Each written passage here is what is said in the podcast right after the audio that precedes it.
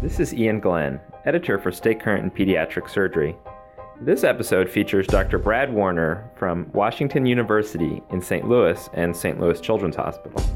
Dr. Warner will be discussing intestinal failure, including diagnosis, medical management, surgical therapy, and intestinal transplant. We hope you enjoy the episode. Thanks. Stay Current is a multimedia publication designed to keep healthcare professionals up to date with standards of care and new emerging ideas. Stay Current is created and edited by Todd Ponsky, Ian Glenn, and Sophia Abdulhai, and is recorded and produced at Akron Children's Hospital in Akron, Ohio.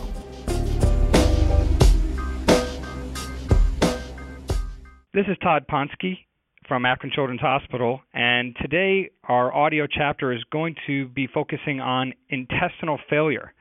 And with us, we have definitely an expert in the area, Dr. Brad Warner, who is the Jessie L. Ternberg, MD, PhD, Distinguished Professor of Pediatric Surgery, Department of Surgery at Washington University School of Medicine, and Surgeon in Chief at St. Louis Children's Hospital.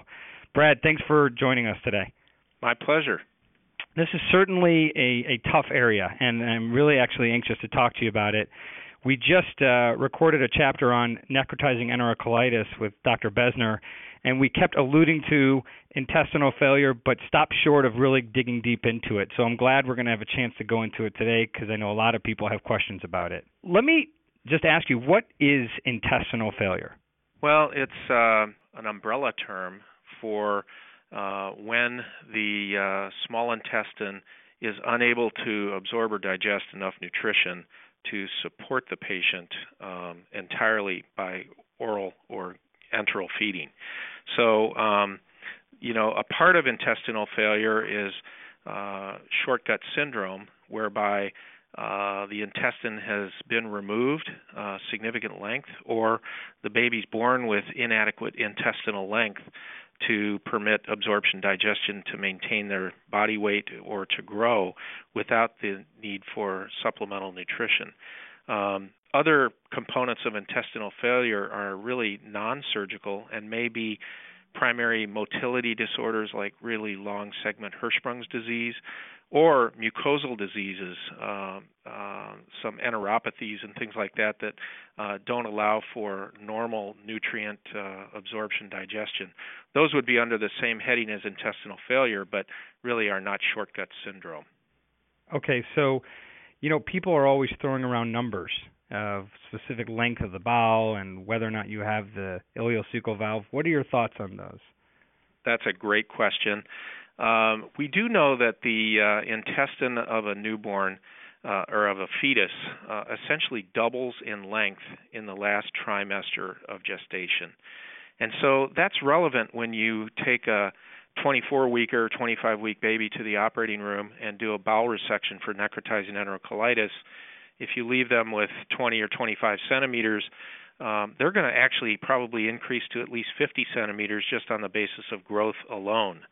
And so that's very different than taking a uh, uh, an older kid, maybe a teenager, to the operating room who's had a midgut volvulus, um, and you leave them with 20 centimeters. It's unlikely they're going to grow significantly from that. So um, it really sort of comes down to what what are sort of cutoffs for when you declare someone uh, salvageable potentially or potentially able to wean from nutrition by vein. So I sort of, for a neonate, I think probably if they have uh, an ileocecal valve and, and therefore their entire colon, that probably in the range of uh, 10 to 15 centimeters of small intestine hmm. would be, uh, you know, a ballpark figure. And of course, there are a lot of other things that go into that decision making. Um, you know what's the social situation of the child? Is there coexisting uh, head bleeds and things like that? Um, but that's kind of the ballpark figure that I think of. Without the colon without the ileocecal valve I think at least uh, probably 15 to 20 range would be sort of a ballpark figure. And, and again it depends on how much uh, small intestine. We know in uh, adult studies and uh, so these take away the element of, of children and the element of growth of their bowel, that um, adults with less than 50 centimeters of intestine, about 40 of those patients, 40% of those patients uh, will not be alive after about five to 10 years with that small amount of intestine length. So, okay. um, you know, that's sort of an adult ballpark range, and I think you can move the length downward the smaller the kid, and uh, depend on other features of intestinal adaptation to occur. Okay, that's a it's a great ballpark, and um, a lot, it definitely helps when you're coming out to talk to the parents about giving them some sort of idea of prognosis. Right. Let's take a baby with malrotation. So they have midgut mm-hmm. volvulus, uh, and you you do have let's say 15 centimeters of of bowel, and you do have an ileocecal valve what do you expect is going to be the, the, the natural history with this disease in this child now? Yeah, that's a that's a tremendous question, and uh, you know I assume then that one would do everything potential to save as much intestinal length as possible. But um, you know, someone with 15 centimeters of intestinal length in the entire colon, I would say probably I would expect long term 50% of those kids should be able to wean from TPN other 50%, it's going to be split between those that uh, would require uh, an, an intestinal and/or uh, liver transplant, and the other 25% of that entire group then would probably die as a result of their short gut syndrome.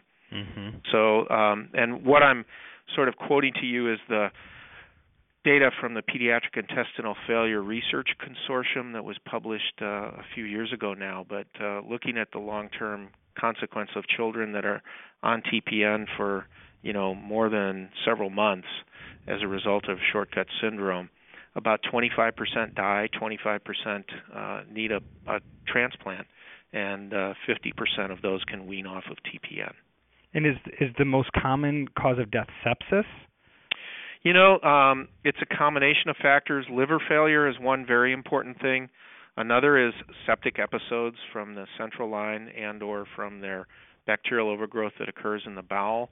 Uh, sometimes it could be variceal bleeding, you know, from their uh, liver disease. Mm-hmm. Uh, sometimes it's uh, loss of IV access due to requiring multiple central lines in different sites and no longer have the ability to provide reliable, consistent access what do you tell the parents is usually how long they'd have to wait uh, to to get the baby size wise or age wise to be a candidate for a small bowel transplant? I think it's reasonable uh, to understand that intestinal adaptation occurs after small bowel resection, and that in humans um, it probably takes place over about a year or 2 mm-hmm. So if they're achieving enteral autonomy prior to that, that's great. And you know, I think the goals of management of children that have short gut syndrome from a, an acute uh, massive enterectomy um, would be to wean as much TPN as you can and push the enteral feeding to the point that uh, you can ultimately get them off of TPN. That's that's the real goal. And in doing that, I I would accept stool outputs of up to 40 cc's per kilo per day. That's when I would say you're hitting the limits by which you should, you know, back off on your enteral feeding. Okay. But if you are continually improving, albeit slowly, and you're not really hitting any sort of uh, ceiling in terms of uh, worsening bilirubins or multiple septic episodes and things, then keep going. And I and I would say too that it, it would not be unusual that depending on the length of the intestine, that it would take a year or two. Let me take you through some uh, patients here and, and help guide me on what goes through your head here. So, uh, let's first start off with what would you say are the most common reasons that children develop short gut syndrome? So, um, I think the top ones would be necrotizing enterocolitis, mm-hmm. uh, gastroschisis, mm-hmm. uh, midgut volvulus, and mm-hmm. atresias. And, okay. Uh, and then you know further on down would be you know trauma and uh, um, inflammatory bowel disease, those types of things. Okay. Let, let's say, um, Brad, now you have a, a patient that uh, had a closed gastroschisis. They have short gut.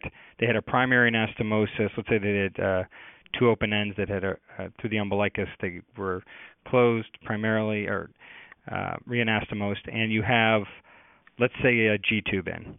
Mm-hmm. Um, what goes through your head? What do you consider now? How do you start with this baby that you know has short gut, with the medical management of this child and, and advancing their feeds and all these different things? Well, the most important thing is you've got to provide sufficient calories for growth. And so originally that would start with nutrition by vein and uh you know, I think probably uh, with regard to the TPN, we shoot for about 100 to 120 calories per kilo per day. For total calories, uh, about 50% of that's going to be glucose calories, and um, and then the remainder will be fat and uh, protein generally shoot for about two to three grams of protein per kilo per day, and uh, about two to three grams of fat per kilo per day.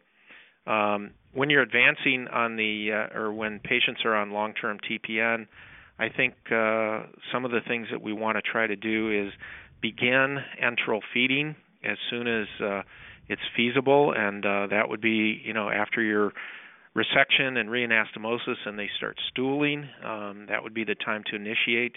Uh, and I, I generally start with a slow, continuous drip as opposed to bolus feeds. Um, I think that with a continuous drip, and this is kind of my more opinion, but I think the nutrient transporters are upregulated, and I think your ability to get more nutrition in may be uh, advantageous. The people that sort of push for oral feedings, uh, I think it's equally valid that you can stimulate uh, a lot of gastrointestinal secretions and things that are vagally mediated that might also help uh, absorb and digest better. So um, I sort of get a combination. I, I generally most of their calories enterally are through a continuous drip, but I do allow the babies to to feed orally what, whatever they can. The things that I would be continually doing then would be uh, making sure that they're gaining weight, and mm-hmm. uh, you want a baby uh, to gain about 20 to 30 grams uh, a day. That sort of approximates in utero accretion for a, a newborn. And lack of weight gain or weight loss is concerning to me that we're not getting enough calories in, and so I would increase the the calories by TPN, and uh, and obviously keep pushing the enteral calories. And if you achieve a stool output that's greater than uh, 40 per kilo per day, you've got to back down. Mm-hmm. But constantly keep pushing that, and and I also am watching carefully the bilirubin levels, mm-hmm. and um, if they should start to get jaundiced, um, then I think you've got to you've got several options to consider, and uh, one of those would be, and I think in the United States now we tend to do a lipid reduction strategy, where we take them from two to three grams per kilo per day of fat that's given every day down to about one gram per kilo per day delivered twice or three times a week. Hmm. Um, and that's, um, I think, been very effective in reducing the uh, uh, cholestasis that occurs in association with TPN.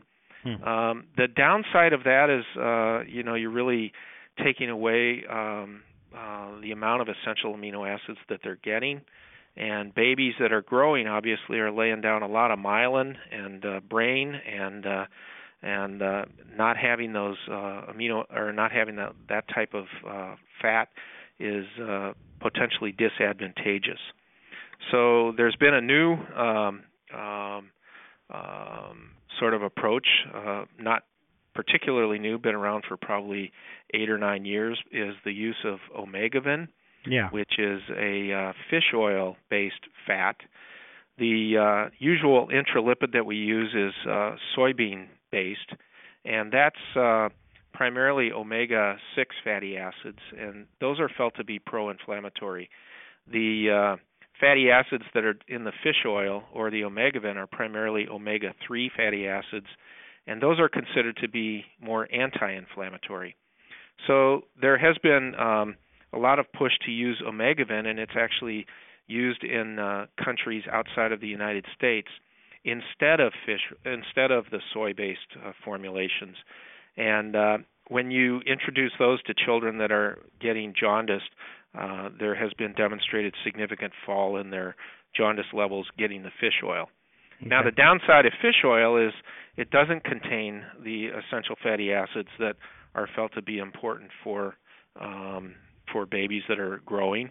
Mm-hmm. And so, uh, kind of in the middle has been uh, something that I understand has recently been approved by the FDA for use in the United States is this SMOF lipid, S-M-O-F, and uh, that actually has a combination of a lot of things. So the S stands for soybean-based lipid, which contains the essential fatty acids. The M is medium chain triglycerides, which are more easily digested. Uh, the uh, SM and the O is olive oil, mm-hmm. and the F is fish oil. And so that combination of those four elements, then, I think maybe the most ideal circumstance uh, to provide not only essential fatty acids but uh, medium chain triglycerides, better digestible, as well as the uh, omega 3 and omega 6 combination that uh, I think probably is a little bit more physiologic. And the SMOF, I think, has actually become the most commonly used uh, lipid modality for children in Canada. And uh, I think now recently it's become FDA approved in the United States, and so I think we might be hearing more and, and using more of that in the future. Okay. So I want to see if I can recap your what you just said uh, number one, so the baby c- comes up from surgery. Once they're recovered from surgery and have return of bowel function, you will start a continuous drip, starting at a slow rate, probably at one cc an hour or something like yes. that. Uh-huh. And and you go up at a frequency of of how often? Um, I would probably go slow, probably uh, double that in a in, at least in a couple of days. Okay. And uh, and then double that again, um, or maybe go up by 50% um, after another couple of days. Really guided by the stool output. Yep. And I really want to find out where we're we're hitting the ceiling. And once we do, I back down a little bit, let their stool output chill, and then I give them a week or two, and then try again. Okay. And constantly keep trying to see because I do know that they're undergoing this process of intestinal adaptation, mm-hmm. and uh, that's very very important. And you know we see it structurally that they're growing taller villi and deeper crypts, and they're increasing the absorptive and digestive surface area per unit length of their intestine. And we know this is occurring not only structurally, but it's occurring physiologically in that babies that stool out at two mils an hour um, are now up to six mils an hour a few months later and uh, not stooling out. So that's, I think, both the structural and functional uh, features of adaptation. Yeah, that's a good point. Okay. So, and, and I do like the number you use of 40 cc's per kilo of stool output as your gauge of you need to back off a little bit. Right, right. Okay. Um, and then your formula of choice, I know you mentioned the Omegaven or the SMOF, but what about your the other formula? You know, I think breast milk is uh uh if you know, if you're in a uh, newborn situation um is probably the very best mm-hmm. um because it not only contains what the baby needs uh, in terms of the proper fat and and all of that, but it's uh uh it has other things in there that are really um, I think from an investigative standpoint, very rich to explore.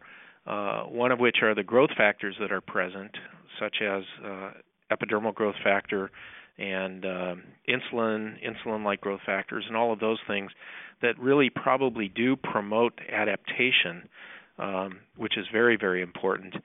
Also, there's some milk oligosaccharides that um, are being demonstrated now to enhance adaptation they have a lot of other features that uh, I think improve uh, nutrient digestion, absorption, and uh, and things that are important for the uh, neonatal gut. So there's a lot of things that are in breast milk that I think make it my number one choice if it's available for okay. neonates.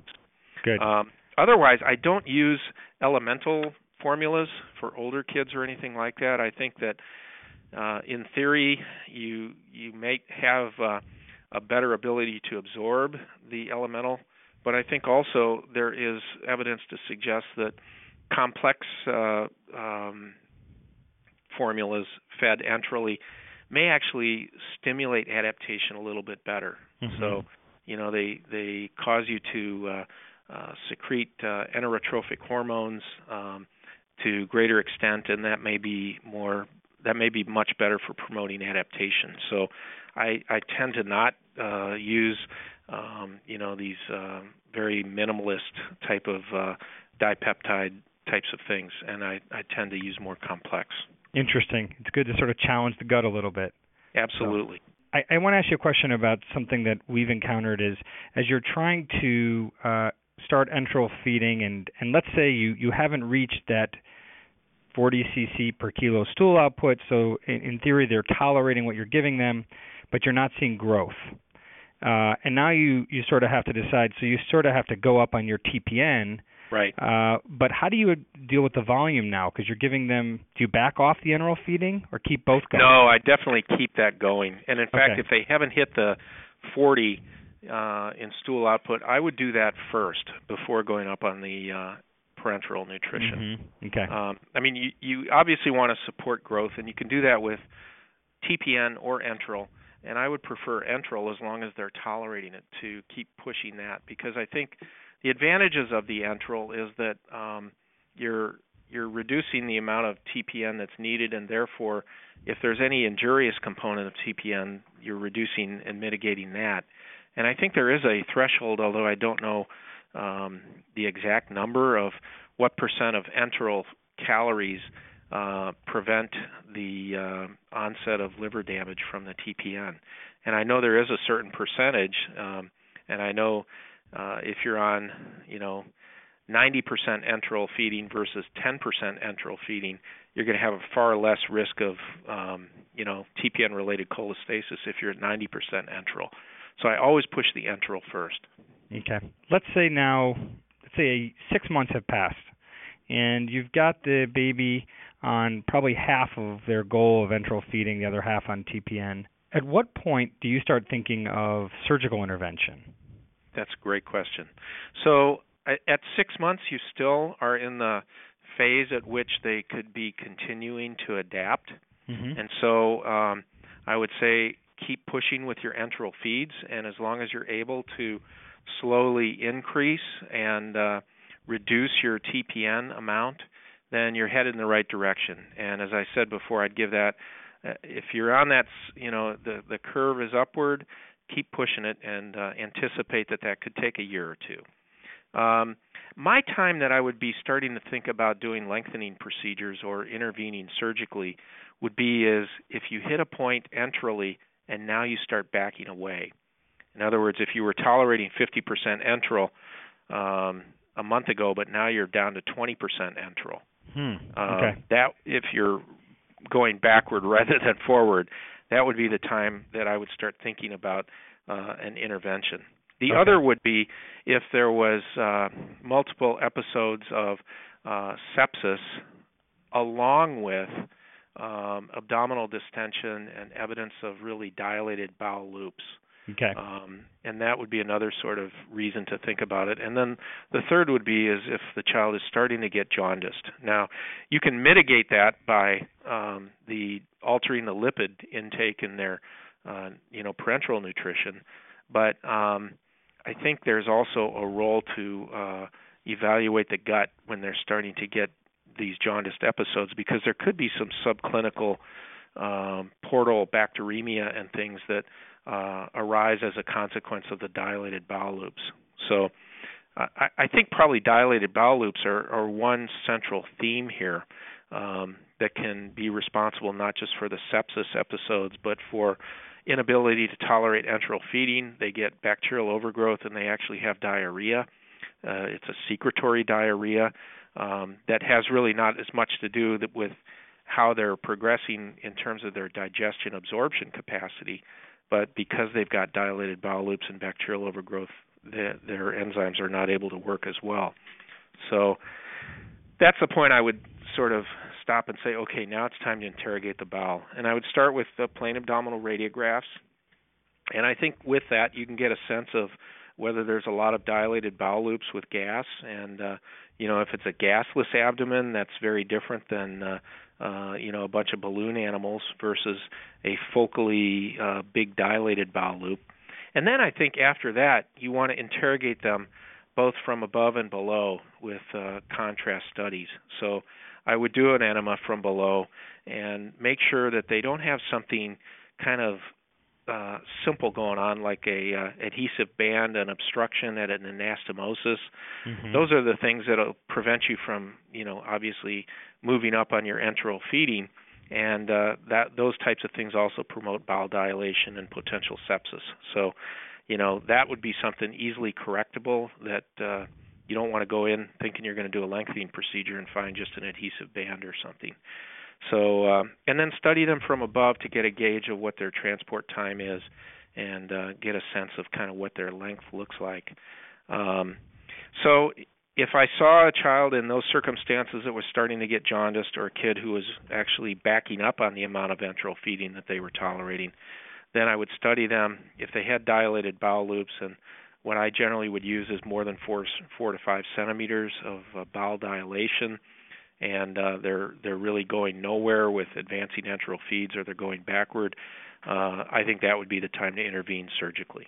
Okay, and I just want to clarify. So, in a child who, let's say, is now three years old and is not backing backing going the wrong direction at all, but just not progressing, uh, you don't move on to uh, lengthening procedures in them.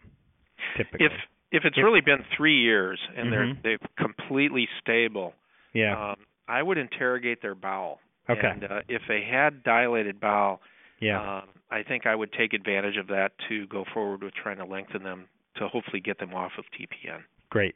Got it. Okay, so that helps. So again, so it's jaundice, uh, abdominal distension with dilated loops, or actually going backwards in their enteral feeding, or just someone who, after several years, is just not progressing and happens to see that they have dilated loops on X-ray. Is that a Correct. good summary? Yeah. Okay. Yeah. Good. Yeah. Perfect. All right. So let's say you have that child. Let's say they're uh, two years of age. They're starting to go backwards in their feeding and starting to develop some uh, cholestatic jaundice. And you get an X-ray and you see, uh, let's say, a couple dilated bowel loops. And you get your contrast study from below, which shows no point of obstruction, and your contrast study from above shows confirms dilated loop with somewhat uh, areas of delayed motility, but things go through fine. Mm-hmm, mm-hmm. Now what? So uh, at that point, I would offer the uh, family a laparotomy, and okay. um, you know I would sort of make my determinations intraoperatively uh, what I would do. But okay. in general, I think uh, if you're going in with the intent of doing a lengthening procedure, you uh, sort of have to have some ideas in your mind what you think is um, adequate amount of bowel length and uh, what's worth uh, lengthening and what's not. So, in terms of bowel length, I believe that if um, you go in and you find a child has over 100 centimeters of intestine, we know that um, less than 5 or 10 percent of those patients should require TPN. And so it would start making me think that there might be some other underlying problem that no matter what their length is, they're they're maybe not going to have enough, and that there's maybe a motility problem or a, uh, a mucosal uh, enteropathy type of thing going on. So I keep that in the back of my mind with 100 centimeters of intestinal length and the bowel not being super dilated. Uh, I'm I'm not completely convinced that there's a lot that you can do surgically for those kids. Okay. But let's say you get in there and you find less than a 100 uh, let's say less than 50, and you've got bowel that's at least four to five centimeters of intestinal length, I think then you've got an option of either doing a uh, Bianchi intestinal lengthening procedure or a STEP procedure, the serial transverse enteroplasty. Now, and, before you uh, continue, let me make sure yeah. I understand one thing. So you go in and you see, let's say, 70, 60, 60 centimeters of bowel, and when you said the four to five centimeters, you're talking about how dilated the bowel is. That's right. Got it. Okay, yeah. so you go in and you see uh, it's dilated. Okay, sorry. Yeah. So um, you know, it's dilated, it's short, and uh, I think at this point you have a couple of options: the the serial transverse enteroplasty or the STEP procedure, or a Bianchi procedure. Um, I think honestly, the STEP procedure has emerged to be the most commonly uh, performed operation in these circumstances now. Um, the Bianchi um, is uh, a little bit more technically challenging to do. Mm-hmm. Um, although the last two lengthening procedures I've done have been Bianchis, mm-hmm. and uh, I can't sincerely tell you why I felt like I wanted to do a Bianchi versus mm-hmm. a step. So, uh, Bianchi procedure takes advantage of the fact that the blood supply coming to the bowel wall from the mesentery actually bifurcates before it gets to the intestine. So uh, there's a V going to the base of the uh, bowel containing each arm the blood vessels. And in the crotch of that V, therefore, is an area that's avascular uh, right underneath the bowel. And you're able to staple across that as well as the top of the bowel to create two tubes of bowel. Each tube then is supplied by one arm of that V, that branching blood supply. And um, I think the uh, it's it's it's a little bit more difficult to get into the proper plane of the uh, bowel when you're using a stapling device and, and doing a longitudinal uh, division of the bowel. But once you're in it, it actually is not uh, not uh, incredibly difficult and uh, and then you sew the two ends of those two new tubes together to essentially double the length of the bowel uh, mm-hmm. for as long as you've stapled it. And Brad, do you uh, start your Bianchi at where the bowel be- starts becoming dilated? Yes. Yeah. Okay. I start it proximally, and uh, you curve in from one side, and then curve out the other side, and then do a single anastomosis. Okay. Um, otherwise, you can completely transect the bowel at the proximal and distal ends and then make your two tubes that way and then do two anastomoses. Right. So, okay. Got it. And more frequently I try to do the one and end up doing the two because I get confused. But uh, regardless, that's that's the longitudinal lengthening procedure, the Bianchi procedure. The step procedure is really an ingenious procedure that H.B. Kim came up with at, now at Boston Children's. Came up with this, I think, when he was in medical school. But hmm. basically, it's cutting uh, partially across the bowel on one side and cutting partially across the bowel from the other side and alternating that so that you create these channels within the bowel and uh, it actually effectively reduces the caliber of the bowel also but it also increases the length that the uh, nutrient would uh, come into contact with the mucosal surface so it's going down these channels that are zigzagging as opposed to a straight tube of dilated bowel. Um, and people, I think, have had way more experience with the Bianchi recently because, or with the uh, step procedure, because it is very easy to do. Um, there's less risk of injuring the blood supply to the uh, mesentery and things because you're really only cutting across at right angles, uh, partially across the bowel. So um, I think most people are doing those. I tend to uh, I've had a few instances where uh, a step procedure had been done previously, and uh, we know that the step can redilate, and that you have to redo a step. And um, and I think when when that happens, the uh, uh, outcomes overall long term are not as good as if you never have to redo a step. Mm-hmm. So I think that's an issue that uh, you know really sort of warrants a little bit of of work. Um, you can do a Bianchi and then go back in and do another step on mm-hmm. top of a Bianchi. You can't do a Bianchi once a step has been done. I was waiting for you to say that because I think that's yeah. a huge point to make. Yeah, yeah, yeah. yeah. Okay. Um, although having said that, um, we did a Bianchi recent where a step had been done, but it hadn't been done adequately. In other words, it it didn't go across even 50% of the bowel. So you were so still able to do a Bianchi then. We were able to do a Bianchi through that area, but okay. that bowel was very dilated. And the other thing that I've seen with some steps is that they have uh, dysmotility. Um, and I think of a, a, a child who had a, uh, a step procedure done um, at the neonatal period, and uh, this child had had uh, a an ileal atresia, and she actually had a reasonable amount of intestinal length, but had that dilated bulb of ileal atresia, which was stepped, and uh, she was put into continuity. And she honestly was on TPN for years Uh, she had no good ability to tolerate enteral feeding. Her bowel proximally was very dilated, and the gastroenterologist who referred to me said that uh, you know we needed that she had a primary dysmotility, and that uh, you know so we explored her, and I'll never forget in the operating room looking at this step which looked like a bunch of gnarled up hamburger in the distal bowel, and the bowel proximal was very dilated, and it was of sufficient length, and so the GI folks came into the OR and we really debated because they wanted me to uh, remove the proximal dilated bowel, thinking that that was the source of the sepsis and problems and dysmotility. And I really made it a point to say that I think it's the step that is acting as a brake, you know. Mm-hmm. And they ended up letting me take out the distal bowel. Well, uh, they didn't let me. We all agreed, you know, yeah. uh, cooperatively for me to remove the distal bowel, and I did. And she completely weaned off of TPN. Wow. Okay. So that makes me feel like steps are not uh, as innocuous as uh, as we think they are, and because of that, I I don't know. I tend to lean a little bit more as a primary to do a Bianchi, and Yep. if I have to redo something, I might it, I might do it as a step then.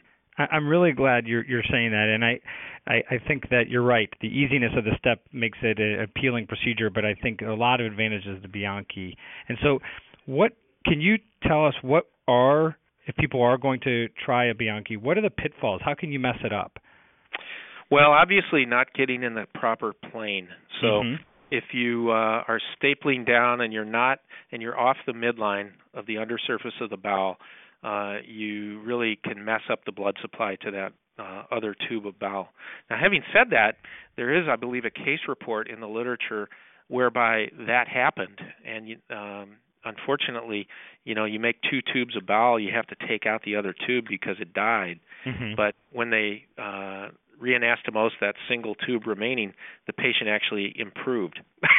oh, really? So yeah, so it makes you wonder: is it the bowel dilation and reducing Right. that, Not or just the is extra. it really that you're yeah. doubling the length? That's great. Yeah, so it's it's really not known, but I think that is a very important thing. The other thing is, you know, when you're doing your uh, reanastomosis of the bowel, it can be um, a little more tortuous um, if you tend to do the anastomosis in a, you know, end-to-end uh, way above the mesentery. So some little tricks have been to create a window in the mesentery to bring the bowel underneath the more proximal bowel and do your anastomosis uh, Hmm. sort of transmesenteric, and that can sometimes take away an acute angulation and uh, make it look a little bit more uh, neat. Okay. I guess the other thing is you can get really disoriented and sew an isoperistaltic segment to an antiperistaltic, and and I think that could really be a problem. So you have to be Uh, careful to mark your ends so you know which Yes. is proximal and distal. Okay. Absolutely. And uh, the final thing is it's a long staple line, and if the bowel is real thick, you might. And I haven't done this um, often, but um, you know I tend to squeeze stuff along the staple line, and if there's any leak, I reinforce that with some Lemberts. Good and, point. Uh, Okay. yeah. So those are the caveats from my standpoint for that. So the case that you just talked about, where you that one case report where they removed the ischemic segment and the patient got better, is there does that make an argument for tapering? You know that's a yeah. Great, great point. I would I would taper a child who had dilated bowel, who had at least 90 to 100 centimeters of intestinal length. Okay. If Got it was just dilated and uh, appears to be of sufficient length, then that's an absolute time that I would taper. Okay. Great. Absolutely. Brad, you had talked earlier about TPN related cholestasis and some strategies you can use to try to minimize that or mitigate the risk of that. What Right. about once it's developed? What strategies can you use to improve the cholestasis? Well, I think some people have used um, um, bile salts, chenodeoxycholic acid, as a means to improve bile flow. Um, other things that we talked about, you know, changing the lipid composition that you're delivering, um, increasing the amount of enteral feeds, obviously. Um, there's really not a lot of good data. I know Dan Teitelbaum, uh, rest his soul, um, mm-hmm. actually did a, uh, a trial of uh, providing cholecystokinin as a uh, way to promote bile flow and mitigate uh, TPN cholestasis, and unfortunately that didn't work. So I think those are the major things, and I think the the other big thing would be to consider the fact that uh, if the bowel is dilated, that uh, that's a nidus for infection, and that that uh, is probably encouraging translocation of bacteria and uh, uh, you know a lot of endotoxin and things like that into the portal circuit, which is damaging the liver, and that's contributory. So I think uh, you know if if the bowel is dilated and and they're starting to get jaundiced, um, I think that would be an indication then to to taper that bowel or or lengthen it. How do you medically manage or prevent or minimize the chance of bacterial overgrowth? That's a great question, um, and I don't think that there's a lot of good data. People will try uh, oral antibiotics, giving them Cipro and Flagyl, or singly or in combination. Uh, others have tried probiotics as a means to feed the, uh, uh, you know, or as a means to really provide, you know, lactobacilli and things that are felt to be beneficial and knock out the uh, uh, enteropathogenic uh, types of organisms in the bowel. And um, there's maybe a role for prebiotics, administration of things that feed the good bacteria and uh, and and you know not feed the bad bacteria. Um, there might be a role for fecal transplantation. Mm-hmm. Uh, in other words, taking you know stool from a healthy baby with normal gut length and uh, instilling that into the GI tract of a baby that's having uh, uh, overgrowth type issues. Um, I think getting to the root of the cause of the other overgrowth, and that to me is the dysmotility and the dilated bowel, um, is is probably more important. What we're learning too, it's interesting that the bacteria that change in the gut in patients with short gut syndrome really becomes a uh, I would hate to you know I don't really want to cast this as me saying this is exactly what happens, but it is is it's like an obesogenic microbiome. Mm-hmm. In other words, the bacteria that change in these babies with short gut syndrome, the gut bacteria become more efficient and and uh, um, are able to help adapt by encouraging greater absorption digestion. Interesting.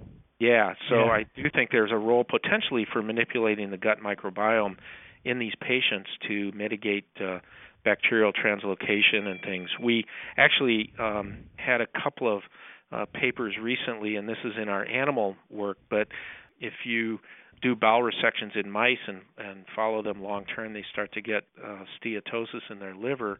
And uh, we provided them with oral vancomycin to knock out the gram positive uh, organisms that tend to bloom in patients with short gut syndrome and we completely prevented the uh, bacterial or the uh, hepatic steatosis in the uh, mice that were fed oral vancomycin that uh, did not absorb the vanc. It's it's completely enterally limited. Hmm. Um, now, in contrast with that, we had a paper at AAP this past year that uh, the same effect was true in uh, mice that had uh, TLR4 deficiency, which is the receptor for endotoxin. If you knock that out, it also prevents them from getting bacterial uh, or hepatic steatosis associated with intestinal resection. So I think there's a role for both gram positive and gram negative organisms. Hmm. Uh, so I think that's the that's sort of the the confusing sort of thing, but it's a lot of work. Yeah, yeah, a lot of stuff in the OR or in the uh, uh, lab for us to sort out. Yeah, I'm glad you're doing it. you talked about the gut microbiome. What about um, any work of regarding growth factors?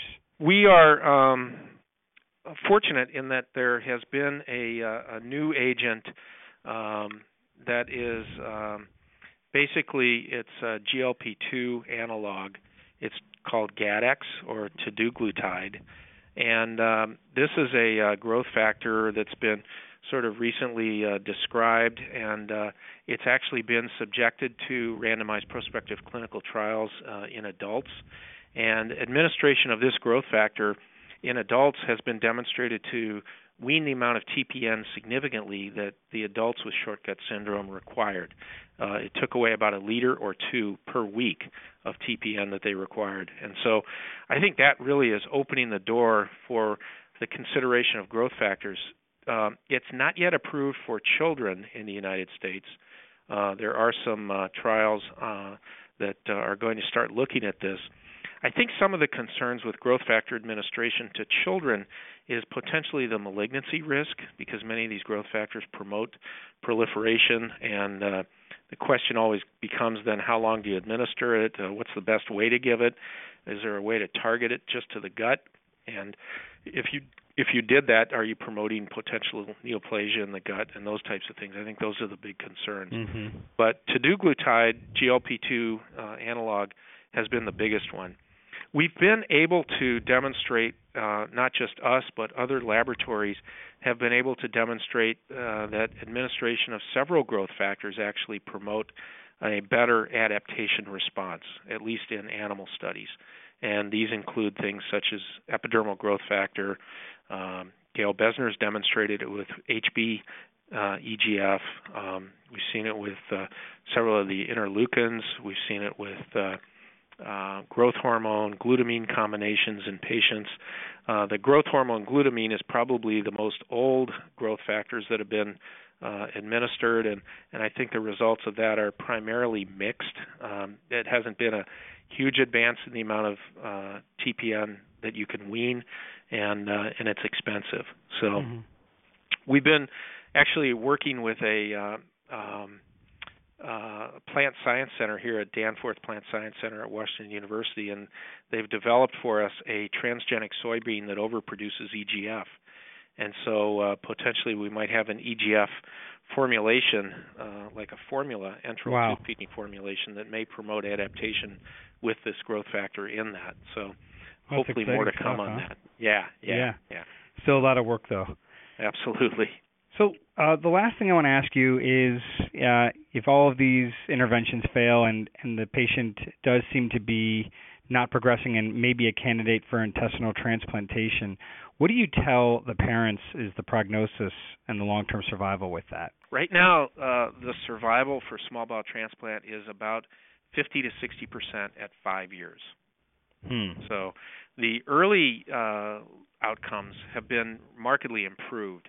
Um, I think one year survivals now are above 70, 80 percent, um, which is really very, very good.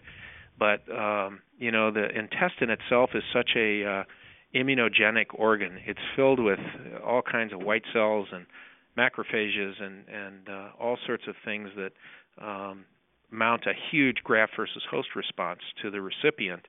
And so you have to really uh, uh, put these patients on really industrial strength dosages of immunosuppression, which then makes them at higher risk for um, you know malignancies and uh, and uh, really reduces their ability to fight infections. And so then it's sort of this balance between GVH versus rejection, and um, and that's what really I think is the most difficult thing. So Right. a lot to be learned in that regard. Yeah, I didn't I didn't realize that the uh, that the results were, were that poor. Uh, I mean, Yes. So, so given that, uh, touching on something you uh, hit on before, when should we be considering that and calling our transplant surgeon for evaluation for transplant? You know, I would say it's probably uh, regionally dependent. Um, you know, if you're in a community where intestine transplantation is not being performed and uh, it would require the family driving to a center and being evaluated and everything, um, versus you know being part of your medical center already and having them just drop down.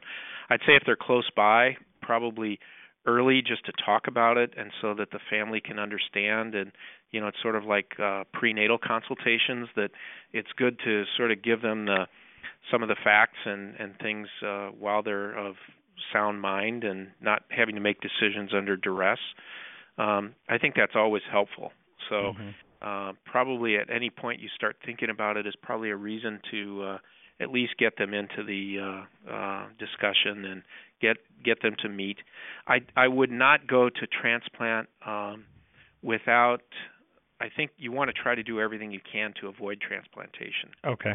Um, I, I do think that with the uh, role for intestinal lengthening procedures and the various sort of things that we can do for mitigating uh, liver damage. The other thing that we didn't talk about yet, but a very important component, um, is controlling the sepsis, catheter sepsis, and I think uh, ethanol locks mm-hmm. for central lines, I think, is a very important thing that has reduced significantly the number of episodes of sepsis uh, in patients with short gut syndrome that have Broviac catheters and things. I think that's really been uh, a nice uh, improvement. Brad, but, do you do uh, that prophylactically or only for treatment? Uh, we've been doing it prophylactically for kids that are on home TPN. Okay. I just want to hit on this again one more time just to make sure I got it. What I'm hearing, what I've learned here is, you know, I have, for example, I have patients who are uh, in their teens who are dependent on TPN, and I always wonder, you know, at what point do I say it's okay to just exist on TPN, or we should consider small bowel transplant? And that's always been tough for me. And yeah, I think that's I could see that is a very tough thing. I think if they're doing well um, and they're not jaundiced, um, doing it for the sake of getting them off of TPN may be a bit premature if they're mm-hmm. if they're otherwise doing well. And Great. I say that because you're taking someone who's stable and doing fine and now putting them in a category of 50% five-year survival. Exactly. And and that's so, the the big thing I yeah. learned today from you is uh that is really only if there's a real problem last ditch resort. Yes, yes. Okay. That, that should be the last ditch and I think lengthening procedures, doing all the things that we talk about, ethanol locks, everything you can do from a rehabilitation standpoint is really key. And I think the other important thing is that this is a multidisciplinary effort. This is a team sport in taking care of these patients. So having pharmacists, having nutritionists, having surgeons, having GI doctors, really all together, ID folks, uh, you know, radiology and everything, interventional radiology um, is really key for improved survival, and I think it's been demonstrated in many series, Boston, uh, Michigan, um, Texas, that these multidisciplinary teams um, really do improve the survival of these kids. So one person trying to do all of that is is probably not going to be as good. I think there's always value in having many different disciplines weigh in. Well, uh, I think of all the points you made, that was probably the most important, is get the team involved. So, uh, yeah. Brad, I really appreciate you uh, spending this uh, this hour with us, going over something that's not easy for for a lot of us and has a lot of complexity to it. And, well, it's my uh, pleasure. I hope I helped. Absolutely, certainly helped me. Fantastic. So, All right. uh, well, thank you again, and uh, I hope you enjoy the rest of your day. We hope you enjoyed this episode of Stay Current in Pediatric Surgery. You can listen, watch, or read all content by downloading the Stay Current in Surgery app.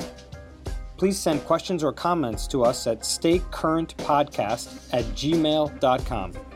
We'll see you next time.